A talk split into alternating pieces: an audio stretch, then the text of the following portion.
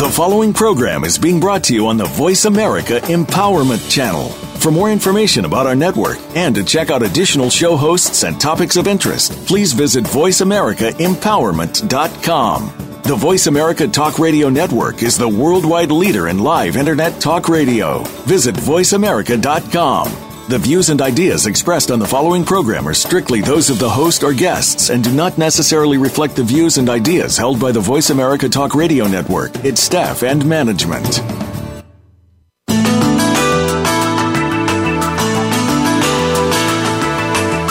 Welcome to House Calls with Dr. Connie Mariano. If you're ready to get your physical, emotional, and spiritual life in order, Join us for the next hour as we meet some interesting people who will share stories of success and wisdom that you can apply to your own life. Now, here's Dr. Connie.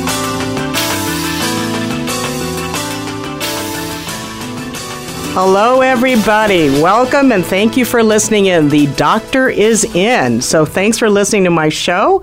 This is my form of positive radiotherapy for listeners who are sick and tired of the ongoing negative news network. So, this is my way to be a positive force in the world. I like to start off with honorable mentions. I don't do shout outs because I don't like to shout at people, it makes me upset. so, I'm going to do the my honorable mentions are Marsha and Herb Anderson. They are celebrating tomorrow their 50th wedding anniversary. Isn't that incredible? Their 50th anniversary. Congratulations, guys. Uh, we have dear friends Suzanne and Dimitri. She is writing her book about her incredible life, and I hope to get her on my show one day to talk about her book and to promote it. And her husband, Dimitri, is a brilliant architect who's building this magnificent uh, home here in Paradise Valley, not too far away. We hope to visit them. Uh, I've got a dear friend, Harry Slale, used to be in the music industry many years ago in New Mexico. And one time, Harry and I were talking about what he loves to do, and he collects music on his on his iPod. And I said, you know, it's almost like the soundtrack of your life. You ought to consider doing something with that. So he sent me in the mail about a week ago a little note that said, I did it. And I mentioned you on my first show. And what he did he set up his own special show on iTunes where you'd go onto iTunes, you check out his podcast, and it's under Radio Wilder, and that's radio, as in the word radio, and then Wilder is W I L D E R. It's one of his brand names. And he just you go onto the link, you click on what kind of music you want to hear, and he'll play for it. He says, Connie, I know your husband John likes Steve Miller. Click on it. Asked me to play Steve Miller for him. So thank you, Harry, for doing that. It's great to, that you went on and, and promoted that. I also want to do a special honorable mention for my dear friend, Dr. Bernard Bendok. Dr. Bendok and his son, Michael, will be on my show in a couple weeks. He is Mayo Clinic Scottsdale's neurosurgeon. Yep, the head guy, and, and we're going to talk about what it's like being a, a neurosurgeon. And one of the things I like to do is I follow him on Facebook, and he posted this lovely proverb. It was an African proverb that I want to share with you. And what this, this proverb says is plan with a purpose, prepare with prayer, proceed with positivity, pursue with persistence. There's a lot of P's there. So I like the message of purpose, prayer, positivity, and persistence. So that's really great. Thank you all for, for tuning in and, and sharing those things. As we prepare for the theme today, I kept thinking of signs, looking for signs, and, and I was going through my my daily calendar. I have one of those New York Times daily calendars, and they had these really cool cartoons. And I, I looked at the October 2nd cartoon of my New, my New Yorker magazine. And there's this really cool cartoon of Moses with his staff standing there, and it says, Moses awaits the word of God. And up in the clouds, there's this bubble with the three little dots, which my son Andrew just sig- told me, hey, that's the like the Trinity. And it's like dot dot dot, you know, so it's it's waiting for the message from God. So I wonder, have you had a time in your life where you think you were getting messages from God? I mean, God doesn't really email you, but does God send you messages? Was there a time you were struggling and wanted an answer to something, needed some guidance? You prayed and prayed and prayed, and then you thought, I think that's the answer. I, I got a phone call or a message or I saw a sign. You know, are there signs out there? Now, there's some people say, ah, that's coincidence. That's, you know, maybe destiny, maybe it's luck. But I really do believe people get messages from God. I think I have. Uh, I've experienced it several times in my life where I thought I was at a place in my life and I was waiting to make a decision. And sure enough, those turning points, there was some message that told me it was okay to proceed. One of the things I, I, I think about, and I wrote about it in my book about my times at the White House, in 1991, when I was trying to decide whether to stay in or stay in the Navy, make it a career, or get out, it, uh, I got chosen to be interviewed at the White House for the job of White House physician. It was came totally out of the blue. My boss didn't know I had literally on my desk the papers for release from active duty. I was going to fill them out, and my boss called me. He didn't know I was trying to get out. And as I was filling them out, he said, "Listen," he called me up. He says, "I I've gotten some uh, messages from Washington D.C. message traffic, as they call them in the Navy, and I'm to nominate five candidates for the position of White House doctor, and I want to put you on the list." And I went, yeah. So, so that got me on that path to be interviewed. And nine months later, I'm in Washington, D.C. I'm with the, you know, four other guys who are, who are being interviewed, and they all look like clones of Tom Cruise out of Top Gun. All nice hair, nice teeth. They know everybody. I don't know anybody from Washington. I have no connections. So I'm the I'm the one who's the long shot. You know, uh, there's no way I was going to get this job. So the individual who interviewed each of us privately was Dr. J. Burton Lee III. And Dr. Lee at that time was a senior physician to George Herbert Walker Bush, who was our president at that time. And Dr. Lee was very close to him, uh, the President Bush, and he was the final say in the interview. He would make the decision which among the Navy doctors would be chosen for that one slot to join the Army doctor and the Air Force doctor, as well as the medical team at the White House. So, as I was brought into the ground floor of the White House, the incumbent physician, Dr. Roberts, says, Have a seat. I'm just going to go introduce you to Dr. Lee. So I sit down, I'm all nervous, excited, and Dr. Roberts walks over into the next room, and I can hear the two gentlemen talking. And Dr. Roberts says, Dr. Lee, I have our next candidate here. And I hear this voice on the other end say, Well, did you bring her resume? Did you bring her paperwork with you? And Dr. Roberts goes, Oh my goodness, I forgot it in the other building with the other doctors where we were doing our big interview with the group. And then the voice goes really gruff, and I hear something thrown across the room. And Dr. Lee's voice says, Well, never mind, I'll make the decision without it. And Dr. Roberts pulls away from the door. He looks at me and says, You're on. And I thought, Oh, that's just wonderful. You've just ticked off the guy I have to interview with. So I stood up and you know took a deep breath, and this is before Amy Cuddy wrote that book, Power Posing. So I guess I did my form of power posing. You know, nice stance. You know, feel your you know calm yourself, center yourself. And what I did is something I believe in. And what I did was I said a silent prayer. I said, Dear God, if this is meant to be, show me a sign. So I walked through the door into the office and I saw Dr. Lee right away, very distinguished gentleman in his 60s, business suit. But as soon as I saw him, I saw the sign right away. And it made me smile because what it was was a single tan band aid right across his forehead. And at that time, my sons were three and five, two little kids. So I'm a mom of two little boys. And all I can see through the eyes of a mom were, my goodness, he's got a boo boo on his forehead. So I shook his hand. He pointed to the, the, desk and the seat across from it and said, Sit down. And that began my interview. But what I saw was a band aid. Well, I got the job. That's a whole different story, but I did get the job. And about another nine months later, after my security clearance came through, I'm at the White House. I'm a, a young doctor trying to, you know, figure out this job and the other doctors are showing they're orienting me how to follow the president around.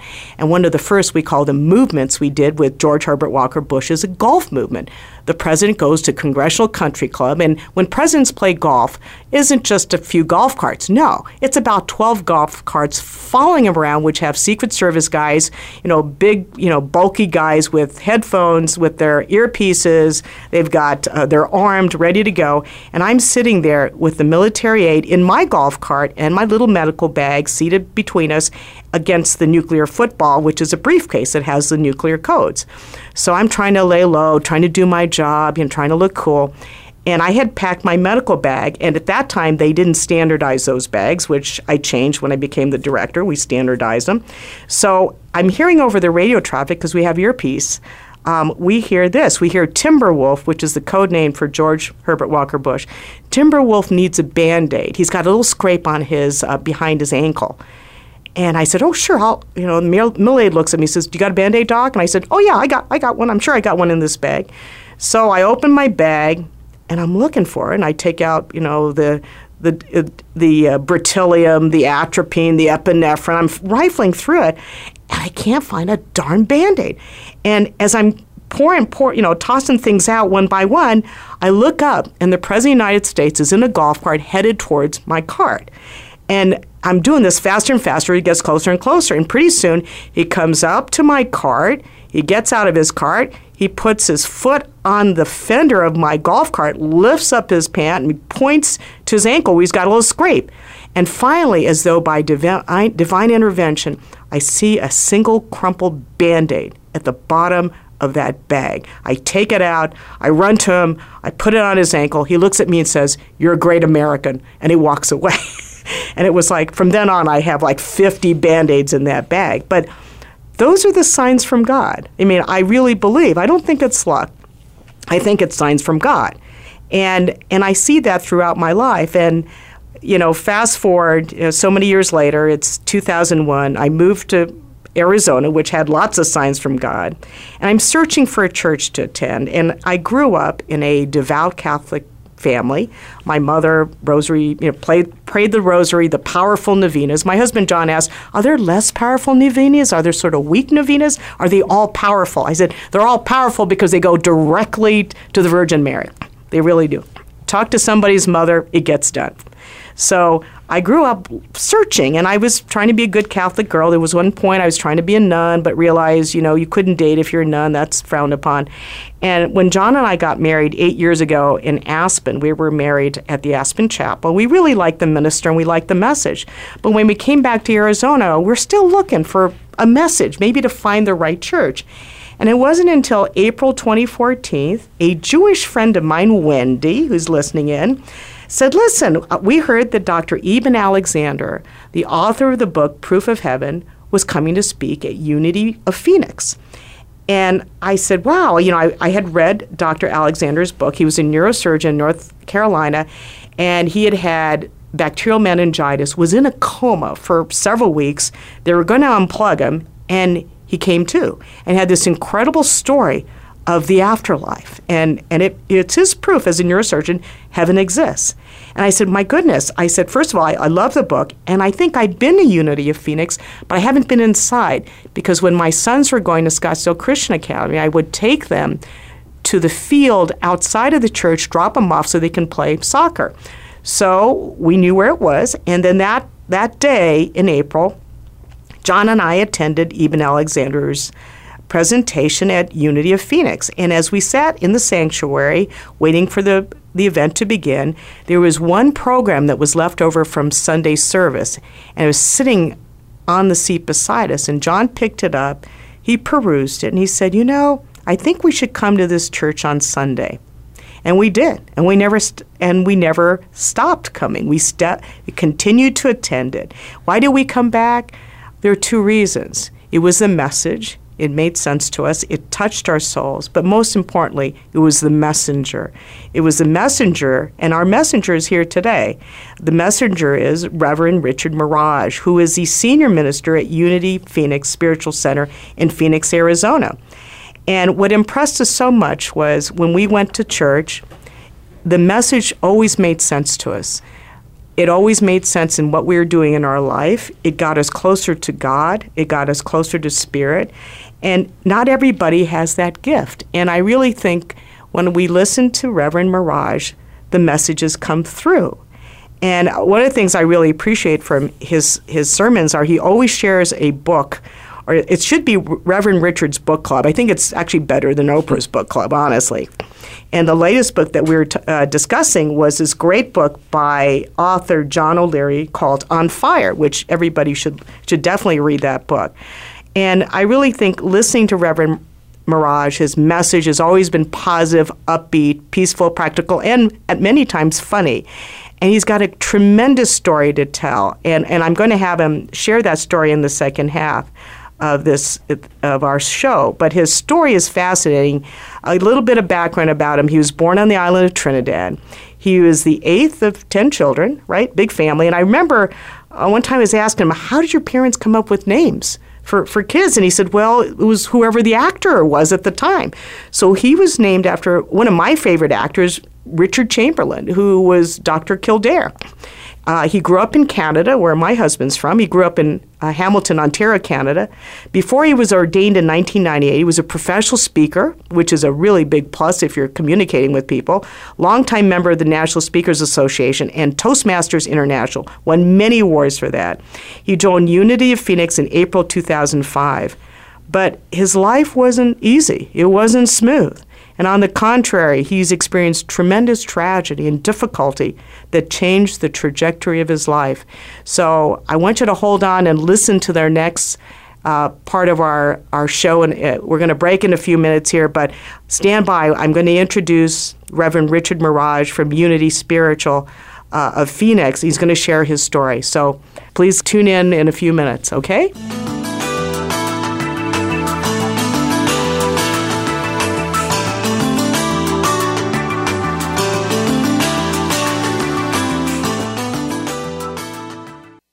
Become our friend on Facebook. Post your thoughts about our shows and network on our timeline. Visit facebook.com forward slash voice America. Who's your doctor? When I was looking for a doctor, I thought, which person gets the best care of all and whose doctor's credentials are the most carefully reviewed? Well, the answer was obvious. Who looks after the President of the United States? My doctor is the doctor who has taken care of three presidents and their families, Dr. Connie Mariano. I've heard about her. She's board certified in internal medicine and has been practicing medicine for over 30 years.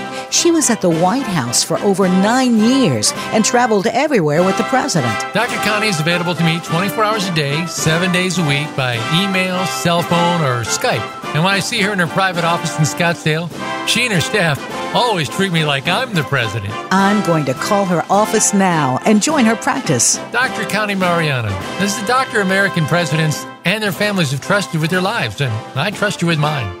For information about Dr. Connie Mariano's private practice, you need to visit drcmariano.com. Are you looking for life's answers? How about the meaning of true self? Can you really be a better person overnight? Well, good luck with that. Now, if you want to know more about this insane world and life we lead, tune in to Dr. Gary Bell's Absurd Psychology. You'll learn about how the brain operates under different psychological conditions, some common sense. Heck, you might just actually learn something. Listen Fridays at 1 p.m. Pacific, 4 p.m. Eastern on Voice America Empowerment. Are you ready to live younger, longer? Andrew and Aaron Stevens with Apply Everyday Health are partnered with a 100 year old company to help you build health through natural approaches. Our scientists believe that the key to a healthy lifestyle lies within nature. By using ingredients proven to be safe and effective, our products provide nutrition guaranteed to change your life in a positive way. To find out how you can get the same top of the line vitamins taken daily by Olympic athletes, astronauts, and the White House doctor herself, visit applyeveryday.com. Friend us on Facebook to keep up with what's empowering the world. Voice America Empowerment.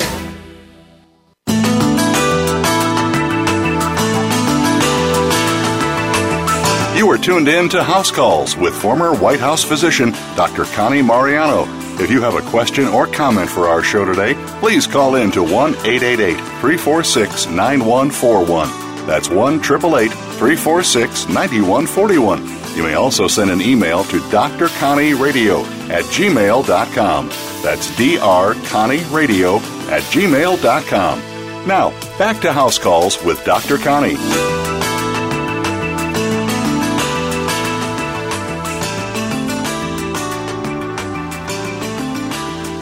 Welcome back, everybody. I am so delighted and, and really honored to have today in studio my minister, the senior minister of Unity Phoenix Spiritual Center here in Phoenix, Arizona, Reverend Richard Maraj. Thanks, Richard, for being here today. Oh, my pleasure. It's great to join you, and uh, thanks for having me. It, it is really an honor.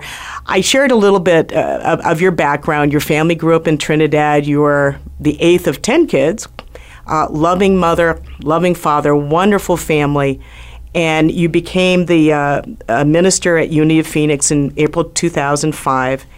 And you have such great messages, but I think your life hasn't been easy, and you've had many challenges. But I think there were a lot of life changing events, but the main one happened you when you were just 19 years old, right? Yes. What happened? Um, well, so I grew up in this fabulous family, um, fabulous life, and everything was going great. And I was high school um, high jump champion, Cap High School basketball team. Everything was great, and I was looking forward to my future. And the day after I graduated from high school, uh, unfortunately, was in a car accident where I was paralyzed and had a spinal cord injury, and um, ended up spending six months in the rehab hospital. Uh, it was actually five, um, and um, told I would never walk again. So it just I was absolutely just devastated. And you know, as a kid who grew up, you know, listening to his parents and saying his prayers and eating his broccoli, I always thought, well, life will just go good when you do uh, good things. And having my life feel like it was destroyed and completely devastated, any hope for a happy life or any athletics or anything just seemed to have disappeared. So I was absolutely destroyed and felt such a, a level of hopelessness that I thought my life was uh, was over. You talked about being angry for quite a while. Yeah, I was I was uh, disillusioned at first, and I couldn't believe it. And then when it began to, when the reality began to mm-hmm. set in, that's when the anger and the depression and the upset uh, really really took place. When I got out of the rehab hospital, which is a very cocoony place, mm-hmm. I was home, which was very cocoony. And then when I tried to start university, um, uh, 14 months later it was my first time being out in the world and seeing how life worked, with suddenly me not being able to walk again and being in a wheelchair. So I was in the kinesiology program at the University of Waterloo in uh, Kitchener Waterloo. And then I started seeing it was difficult to get into certain buildings. I had to go through the shipping en- entrance or the dump, nearby the dumpster, take a freight elevator up, and suddenly, you know, I did. I realized, wow, I really can't do in a lot of things, or a lot of things I can't participate in. And so I really sunk into a bit of depression. And, um, you know, there, there, were kids doing running on treadmills in the VO2 max in the, in the uh, physiology labs that I wanted to volunteer to run, and nobody wanted to do it. And here I am in a wheelchair, can't do it. And it was just excruciating. To, you to having been an athlete, athlete and then and, this happened right. to you. And what, but what changed all that? Well, um, you know, I sunk into a depression, started drinking, smoking. I mean, just doing a lot of self-destructive. Even yeah. tried uh, to an attempt at suicide. And I remember one day I woke up. So there were several times I would wake up like on the floor, thinking, "How did I get out? How did I mm-hmm. fall? How did this?" And there was one uh, morning I woke up, and after doing a lot of destructive stuff for a while, um, and I literally heard a voice or felt a voice that said, "Richard." I have something better for you than this. And for me, at a place where I felt my life was hopeless, I was depressed, I thought it was over, that was a glimmer of hope that really began to change a tra- uh, trajectory of my life. I didn't know what that hope was, but something in me knew I was supposed to do something greater and better here. And um, so I ended up leaving school and began working on getting out of the wheelchair, getting on my feet, using leg braces and crutches. And interestingly, before I left school, I saw a young guy on, on uh, crutches moving fast. And um, I never got to uh, connect with him, but I asked two people, who is that guy? Who is that guy? And his name was Pano.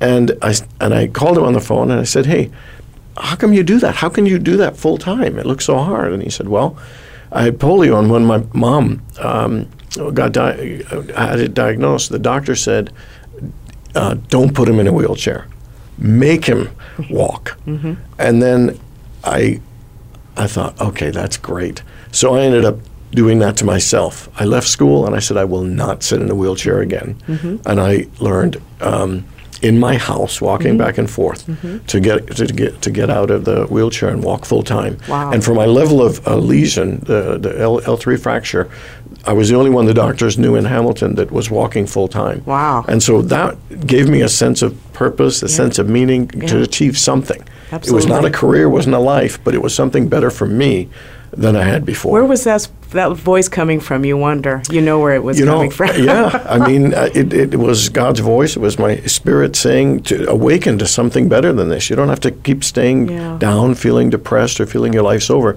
There's still more possibilities for you. How did you choose the ministry? I didn't choose it; it chose me. You know, a, a, another uh, defining point in my time was when my brother introduced me to Toastmasters. Yes. I went to the first meeting. I was so intimidated. I didn't go back for two years because they all sounded so good. And then I, I ended up going, uh, joining in uh, Sacramento, California, because I figured I could embarrass myself there, and I'll. They don't 'cause I know live it. in Canada. Nobody knows you. I'm only here for seven weeks, and so. And then I started entering speaking contests and found success. Then my brother said, "Hey, get out into the community."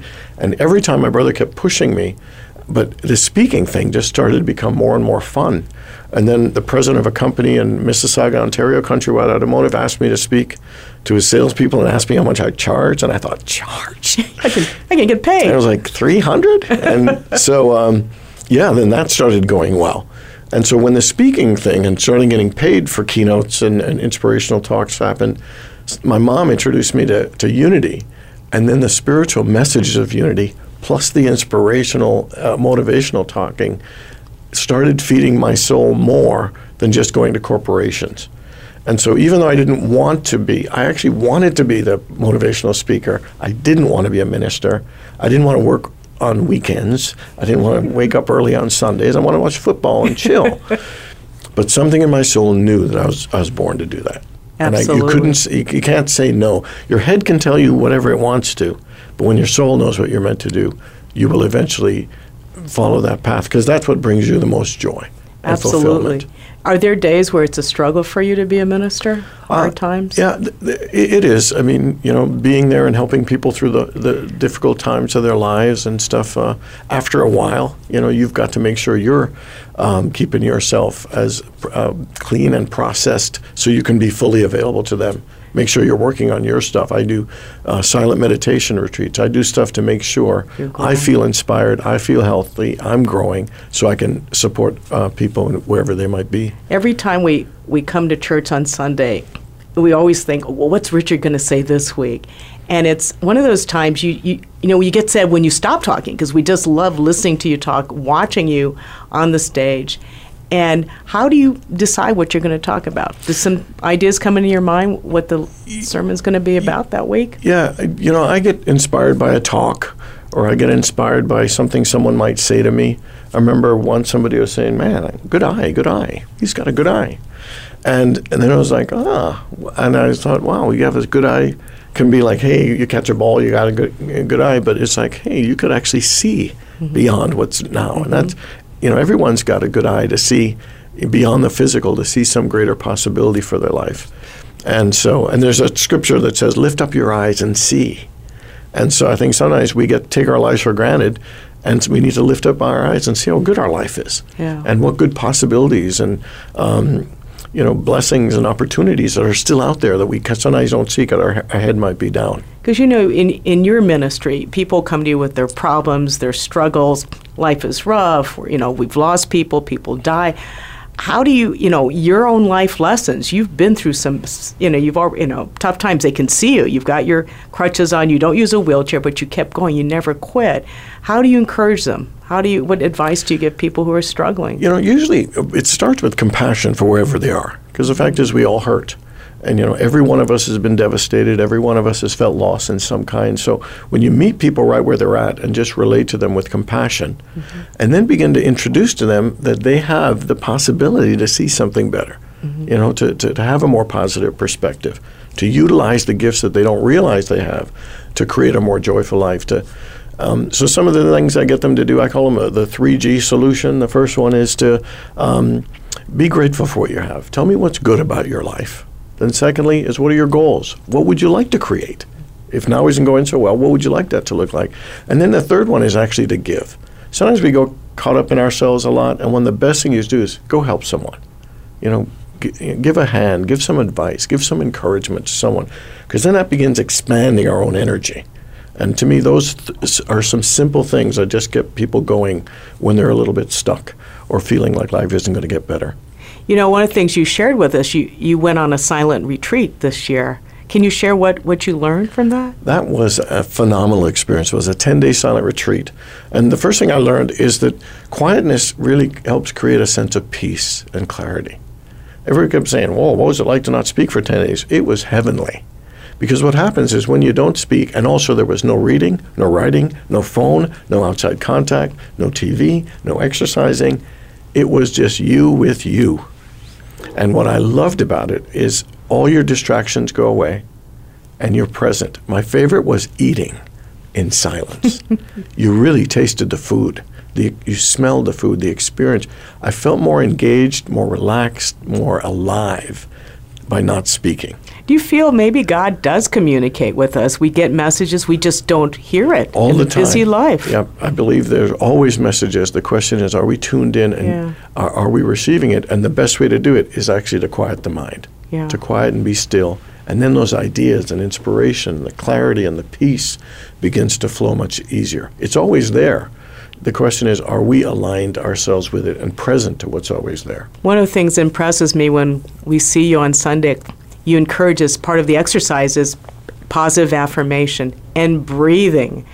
And a lot of times we forget to breathe. People are just so uptight. I was like, take a deep breath. And it's like everybody, and it just makes you relax. And, and then that's when you sort of calm and still the soul and, and you can hear the messages come through.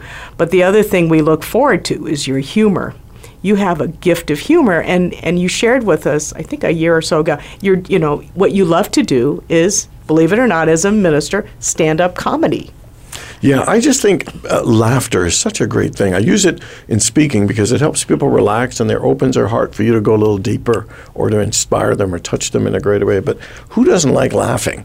I mean, laughing just makes you feel good. It feel you feel alive. You feel more joyful. Uh, you feel lighter and brighter. So yeah, I just I just love comedy. I've enjoyed watching comedians all my life, and I thought, what a cool thing to get up there and to make people laugh. do you study it did you go to somebody a trainer somebody to learn Well, actually, yeah, my uh, my uh, comedy coach uh, Brian Rit- uh, Brian Ritchie. In fact, he's performing tonight at the House of Comedy. That I may go see him uh, later for a little bit of his bit. But put a plug in for him uh, yeah, he really is terrific. Brian Ritchie is awesome. And I did a five day uh, course or, or six week course at, um, at Tempe Improv. He was my coach, and for five of the weeks, you work on some material, and on the sixth, you get to perform uh, for 10 minutes. He actually gave me 15 at the improv. And so that was the coolest, coolest experience.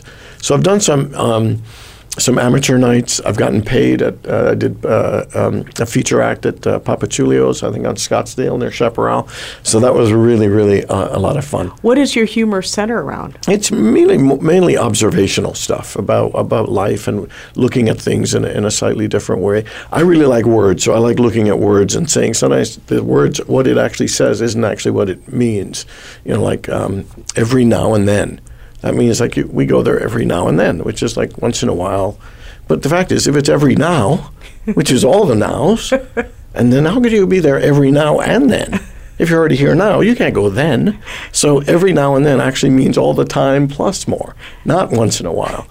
And I do another one on ass backwards, which I hope that's not bad to say on the It's radio. It's okay, it's cool. because uh, and they say, "Oh, you do that ass backwards." Well, your ass is backwards. That's how you're supposed to do things. No, it's ass forwards. That would be messed up. But so I just do little uh, things like that, and I do little bits about food, about how we use food in our language so much. You know, I, you know, um, she's the apple of my eye, and life was a bowl of cherries. You know, I really love her buns and her melons. I mean, there's all kinds of different things, and I stupidly had a fling with a tart, and so you just you know, it's just fun to play around with ideas. And I think that's what comedians do. They observe and notice things that are always there, but you look at it in a slightly different way. But I think with your message, you, people remember. I mean, there's one thing to share the message, but make it so, you know, in all a lot of ways, you got to be a, an entertainer. Right. You have to entertain the masses with the Lord's message, the message from God, you know, spirituality, but also something they can remember. Right. You know, how does it stick? Do you have a favorite joke you like? Oh, I love lots of them. I mean, I, I really have a lot that I like. One, of the ones I like is their a husband and wife have this argument, and they're both giving each other the silent treatment. And then after about three days of it, the husband realizes he needs to get up to catch a 7 a.m. flight to uh, Chicago.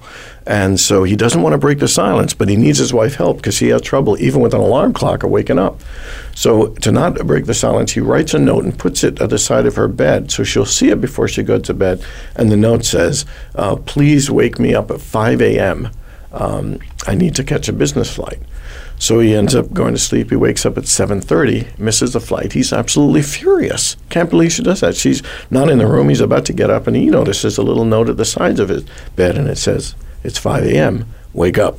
And so, but you know, the thing I like that, that about um, speaking and doing humor in an inspirational way is I use the humor to try and drive the point home. In comedy, you just make people laugh, and that's great. Mm-hmm. But the reason I like using humor um, in, in my messages and my talks is because I use it as a tool to go deeper into people's hearts to get them out of their heads and to go deeper to inspire them mm-hmm. and to see things and feel things that they aren't seeing. Because it's a really it's a great opportunity to not only uplift people and make them feel good but to feed them with something inspirational that they will leave with. Absolutely. You know my goal every week is um, to have the message be meaningful relevant and practical when I went to church as a kid, I just heard some ideas and I couldn't know how to relate it to my daily life. Mm-hmm. And so when I became a minister, I thought, I want every Sunday, every talk I do to be meaningful, practical, and relevant to people's lives and what they're dealing with today. Absolutely. I, one of the things I remember with my sons when they were growing up and they were teenagers, and there was that stage in their life, typical teenagers, right? And I would say something, and they'd look at me like, Mom, that means what to me? And really, what they're asking is, what's the relevance? Right. You know, what's the message that it applies to my life? And and and definitely, you every time we listen to the message is there, and and it's not only the message but the messenger. Um, we're going to do a quick little break, and then when we come back, I'm going to ask you two questions.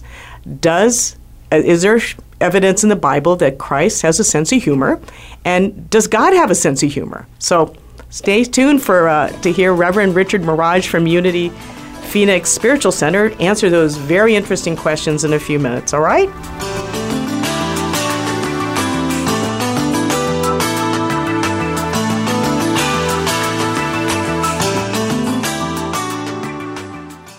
Think you've seen everything there is to see in online television? Let us surprise you. Visit VoiceAmerica.tv today for sports, health, business, and more on demand 24 7. Are you ready to live younger, longer? Andrew and Aaron Stevens with Apply Everyday Health are partnered with a 100 year old company to help you build health through natural approaches. Our scientists believe that the key to a healthy lifestyle lies within nature. By using ingredients proven to be safe and effective, our products provide nutrition guaranteed to change your life in a positive way.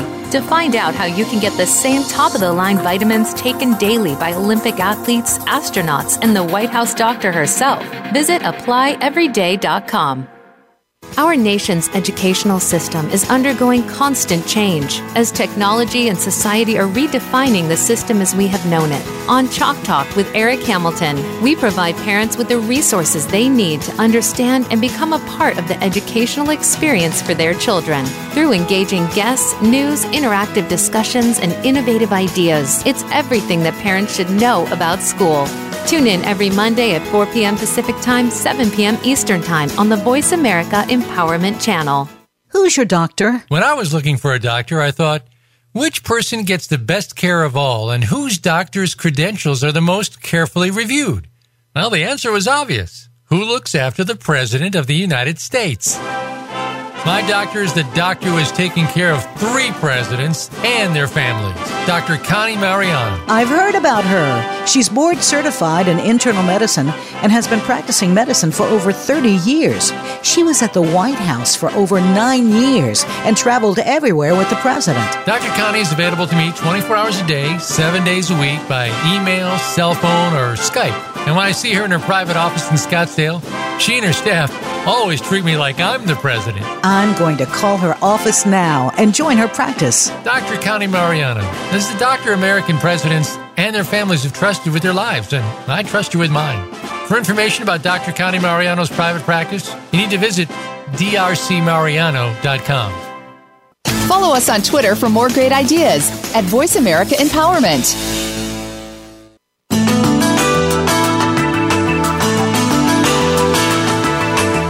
You are tuned in to House Calls with former White House physician Dr. Connie Mariano.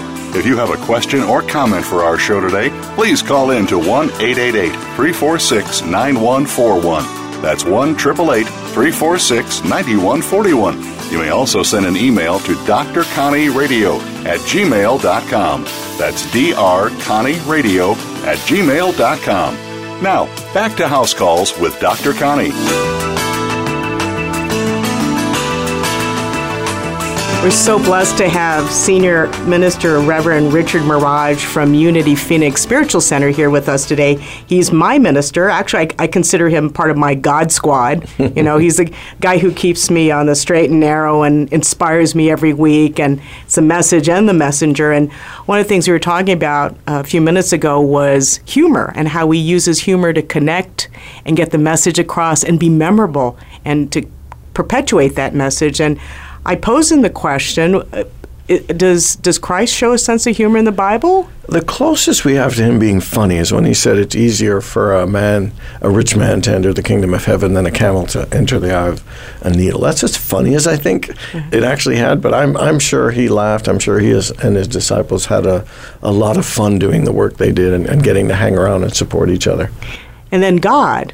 Does God have a sense well, of humor? Uh, one hundred percent. The answer is yes, because God made people, and people are the weirdest creatures. I thought giraffes were weird looking, but I think human beings are just hysterical and odd, and and and of course, making males and females and having them get along together. I think it's like you've got to have a pretty good sense. Of humor. God must be laughing, going, that. "Look what look what they're doing down there." But your message, you know, one of the message we were talking about, the messages from God, and and you talked about your silent retreat and just being still and no distractions because we live in a distracting world.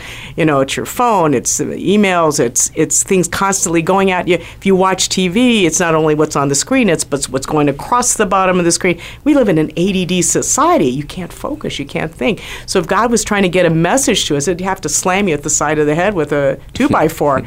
But we talk about you know the signs from God, and yeah, I, I am sharing this one because it it uh, happened to me the, a few weeks ago. I got in the mail at the same time. It was a letter addressed to me from me, and I looked at the back and I realized it was a it was a note that I had written to myself when I attended a writing conference at Harvard six months ago. I was in Boston, and it was Harvard's writing course for physicians to get you writing. And I, I promised my agent, Susan Crawford, a long time ago, since my, my, last book was published, my gosh, it's been eight years, to say, okay, I'm getting ready to write the next book. And she says, the, the publishers at St. Martin's Press in New York want, want the next book. Get, get, us the, get us the book outline, then we'll get going. Because, you know, a lot of times for a writer, you need two things to write that book. You need a book outline and you need an advance check. So, but anyway, I, I, wrote this thing to myself and it said, Dear Connie, goals, write your second book on longevity uh, and you want it to be a New York Times bestseller and get it done now. So that came in the mail. I went, Oh, yeah, I had written that. But at the same time, the little message from God was a letter that arrived at the same time from my agent, Susan, with my royalty check from my previous book. And it was like, ooh, get off your behind and get going. But we're talking about books, and you said you are writing a book right now. Can you share about your book? Yeah, it's called uh, You Are Stronger Than You Know Finding the Courage uh, to Overcome and Live Your Most Authentic Life. And so, um, you know, I think all of us have a, a, a greater life to live than we sometimes allow to come out of ourselves. And I think it takes courage. I think it takes courage to live and be true to yourself. You know, it takes courage to say yes. It takes courage to say no. It takes courage to forgive. And so um, the book is really to help people find the courage to discover the truth of who they are and, and to let it shine and to let it shine brightly and not think it's lesser than anyone else because it's not this or that or doesn't bring a lot of money or a lot of people don't know about it. There is a truth and an authenticity and a gift that we're all here to give to the world. And I think we all need to realize that and then have the courage to let it come forth. So, how far along are you on your book right now? you know, now? it's it, it, I have really got it all kind of outlined. I've done talks on it, um, so I feel it's really me now having my own courage to realize it's time for me to share this in a more formal way uh, with the world in a written form. I feel very comfortable sharing verbally, but you know sometimes I get a little intimidated, and so that's my growth area is to have the courage to actually put it down in writing and be disciplined to actually uh, follow it through to completion. You know, well, again, this is a message I think when when my husband John Weber bought me this show uh, four years ago and said, "Listen, this is your way to get your book written on longevity." Because part of it is I've talked about. I've given talks about my 11 presidential secrets to longevity. You know, there's the, the talking part, but there's the sitting down on your behind part where you're in Mm-hmm. front of a computer and you're writing it. And it's just how do you get it from your mouth to your fingers so that you put it in paper? Because and and one of my friends who you know, the publishing people always say, you got to believe at least one person out there needs to read this story. One person out there needs to read your book, and you're mm-hmm. going to write it for that one person. So, if this, at least the message from God was, God put you in front of a microphone and said, you're going to write that book that's going to get you out there. Because then, from that, there's more of your platform that circulates, people read it. Are you going to self publish, or do you have a publisher, or how are you going to Yeah, get the I don't right now, and I'd like to get more educated. So I, I would like to start being more proactive and finding out what's the best way uh, to go. Well, we can talk more about that later because there's several ways. Uh, there are people who will self-publish online. They'll do that, and they own a large percentage of, of the, the material.